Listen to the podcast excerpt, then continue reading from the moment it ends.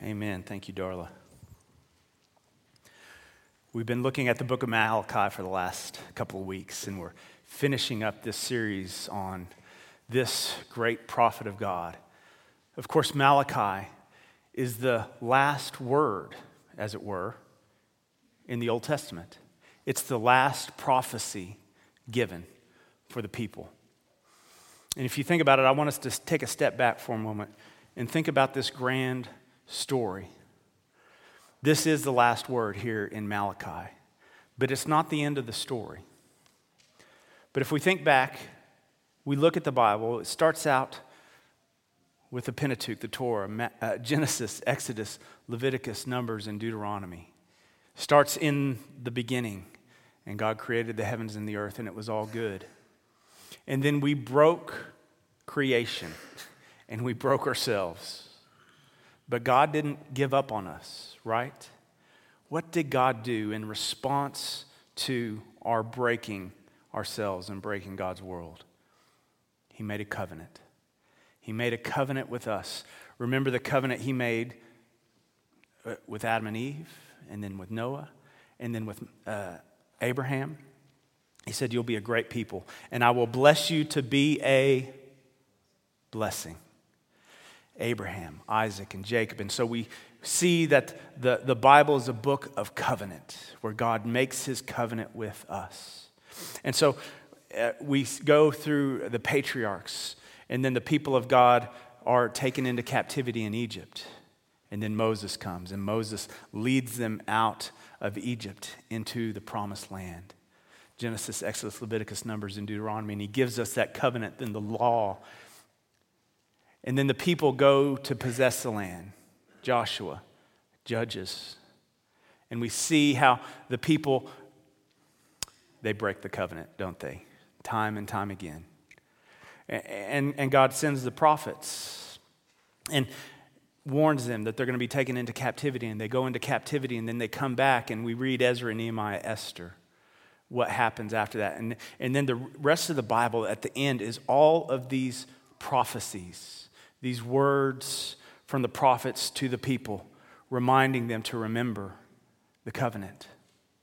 And here we are in Malachi, this final word. And how does Malachi start? It starts from God saying, I have loved you, and I continue to love you. I have loved you, and I continue to love you. And of course, we get into an argument with God, right? How have you loved us? And, and we've talked about how Malachi is written like an ancient court case where we have placed God on trial, where we say, you know, we don't believe you really love us. So we're going to question you, God, on all these things. And, and it's back and forth throughout Malachi, where the people of God are, are questioning this covenant that God has made. And the people of God are questioning everything, and God is questioning the people. He's questioning us. He's like, You have not been faithful to the covenant. You have not uh, been faithful in how you serve me. You are robbing me. You're not bringing your tithe. You're not worshiping wholeheartedly. You're just offering me your leftovers. You're not committed to me. And God's not happy with the people. And so here we are in this last section of Malachi. And you know what today is? It's Judgment Day. Today is Judgment Day. We're awaiting the verdict from God. We don't like Judgment Day, do we? We don't like to talk about Judgment Day, do we? but here we have, at the end of Malachi, it is Judgment Day. We're awaiting the verdict from God. And we we read this part, and, and, and back and forth, these arguments have been going throughout Malachi, all these questions back and forth. And the people have rejected God's covenant and the blessing that God wants to pour out on them. And, and part of the reason is because we have it wrong, we have it backwards. We're seeking all the benefits before we seek God's kingdom. And what does Jesus remind us? What did Jesus tell us in Matthew? Seek first the kingdom, of God above all else and live righteously, and He will give you everything you need. But we flip that around. We, we want to seek everything else out and then say, Bless us. The people aren't seeking the kingdom of God, but the kingdom of self. And because of this, they will lose the kingdom and lose everything else as well. So now we await the verdict. Is God guilty or are the people guilty? And we have here in this section, chapter 3, verse 16 through 18, this interesting little interlude. And so I'm going to reread it. It says this Then those who revered the Lord spoke with one another. These are the jurors, those who revered the Lord. The Lord took note and listened, and a book of remembrance was written before him of those who revered the Lord and thought on his name. They shall be mine, says the Lord of hosts. My special possession on the day when I act, and I will spare them. About to cough.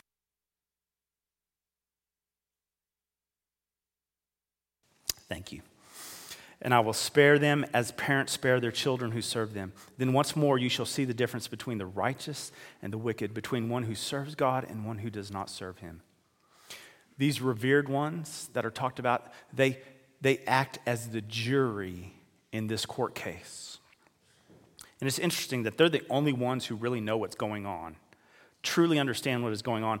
They're the only ones who see clearly. They perceive the reality of God and his kingdom and rightly understand that God has been faithful to his covenant and to his love for them. God has been constant in his love in spite of the people's constant rejection. In fact, if we go back through the book and we read through Malachi and we focus on God's response in the face of the constant rejection and faithfulness, we see a clear theme that runs throughout. It's the theme of love. God loves them, and He continues to love them. God proclaims it at the very beginning of the book, and we see how it is played out throughout the book. I have loved you, and I continue to love you. Now, His love can sting, right? But that's the way love is.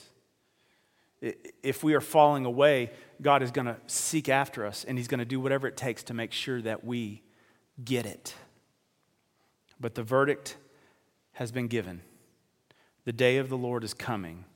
The book of remembrance has been written with the names of the righteous in it. The question is will our names be recorded in the book of the righteous? Will our names be recorded in this book as part of the faithful? But here's the thing, though there's still time. Let's read the next to the last little section of Malachi. We read this See, the day is coming, burning like an oven, when all the arrogant and all the evildoers will be stubble. The day that comes shall burn them up, says the Lord of hosts, that it will leave them neither root nor branch. But for you who revere my name, the Son of Righteousness shall rise with healing in its wings. You shall go out leaping like calves from the stall, and you shall tread down the wicked, for they will be ashes under the soles of your feet on the day when I act, says the Lord of hosts. The day is coming. In fact, the day has come. Christ has returned. But the day, the final judgment, is coming. And that day, it, it's, it's like a coin two sides. Head you win, tails you lose. On one side, those who are the righteous, that day of God's coming will be a great and glorious day. But on the other side, the day of his coming will be a terrible, terrible day. Those who will not return to him, it says, will be burned like stubble. Here's the thing it's our choice the verdict has been given. Which side are we going to be on? But this is what I love about God. In Malachi, he has one more word to share, one more speech to give. He's pleading with us to remember. Please remember. Remember God's love. Remember the covenant that He made with you. Remember God's faithfulness, that in spite of the guilty verdict, He will still offer us pardon if we return to Him.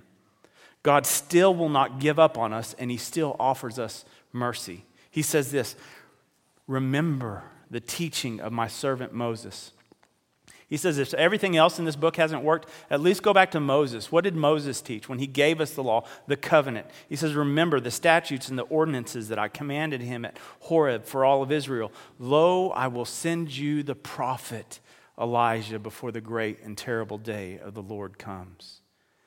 He will turn the hearts of parents to their children and the hearts of children to their parents, so that I will not come and strike the land with a curse. The book actually ends am- ambiguous, just like that day. It depends on how it will be. Will it be a curse or not? It's our choice. The verdict has been given. But in spite of our guilt, here's the good news there's still hope. But we have to decide which side of the coin will we receive. Will it be a blessing or a curse? It's our choice. God has extended his mercy. He says, I have loved you and I continue to love you. But will you return to me? Will you be faithful? So this morning, I have the same question for you. God has offered that love. Do you receive it? Will you trust and obey? So this morning, on your Connect card, I want you to get your Connect cards out. On the back, there's a next step today. This is the altar call. Are you ready? For some of you in this room, maybe you have never truly given your life to Christ. I don't know. You might have been coming here for a while, but, but never truly given your life over to Christ, never truly trusted in that covenant that God has given us, trusted in His love. Today is Judgment Day. It's your choice. So if that's you this morning, I want to say a prayer for you. Let's bow for a word of prayer. Lord, I pray for all of those this morning who have never given their life to you. In this moment, come, Holy Spirit. Speak to them. Lord, I pray that you would renew them and transform them even now, that they would accept you, your offer of salvation and hope and grace, that they can be a new creation, transformed by your grace. And I pray in Jesus' holy name. Amen. If that's you, if you'd put that on your next step, that you accepted that gift of salvation this morning. But I, I submit to you that most of you in this room have been following Christ in some way or another for a while. I see your faces here most Sundays. What was the word to the people in Malachi from God? You're offering lip service, you're giving me leftovers, you're coming when it's convenient, you're not faithful when it's hard, you forget about me when you're at work. You don't give me your money. You don't offer blessing to the world. You just show up and take up space. God's not happy with that. In fact, that's more of the word in Malachi than anything. Today's judgment day. God says, I have loved you and I will continue to love you. I've made a covenant with you and I promise to fulfill my end of the covenant. Will you fulfill your end? I don't know where you are today. All of us are different. All of us ha- have things that we need to turn back over to you. So if that's you and you need to recommit your life, you need to rededicate your life, you need to stop offering lip service and actually producing action. I want to pray for you right now. Let's pray. Lord, your grace is amazing. Your mercy is constant. That in spite of our guilty, verdict, in spite of our many sins, in spite of the fact that we don't deserve mercy, you still offer. And so, God, this morning, if we have been half hearted disciples, if we have been immature disciples, seeking the best for us before your kingdom, Father, will you transform our hearts right now? May we make that commitment to you anew and afresh this morning. And we know we can't do it on our own. We will need your spirit because we will fail constantly. But this day, we choose you and your kingdom. And God, I give you permission to hound us and to convict us. And when it gets tough, that, that we would be reminded that you are there. But come, Holy Spirit, and move in our hearts, we pray. Amen.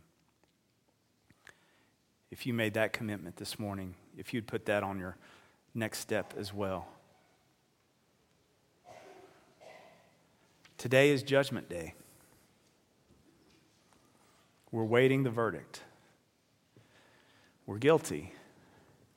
But will we receive mercy and pardon or judgment? It's your choice. I hope we choose well. Because God says, I have loved you and I will continue to love you.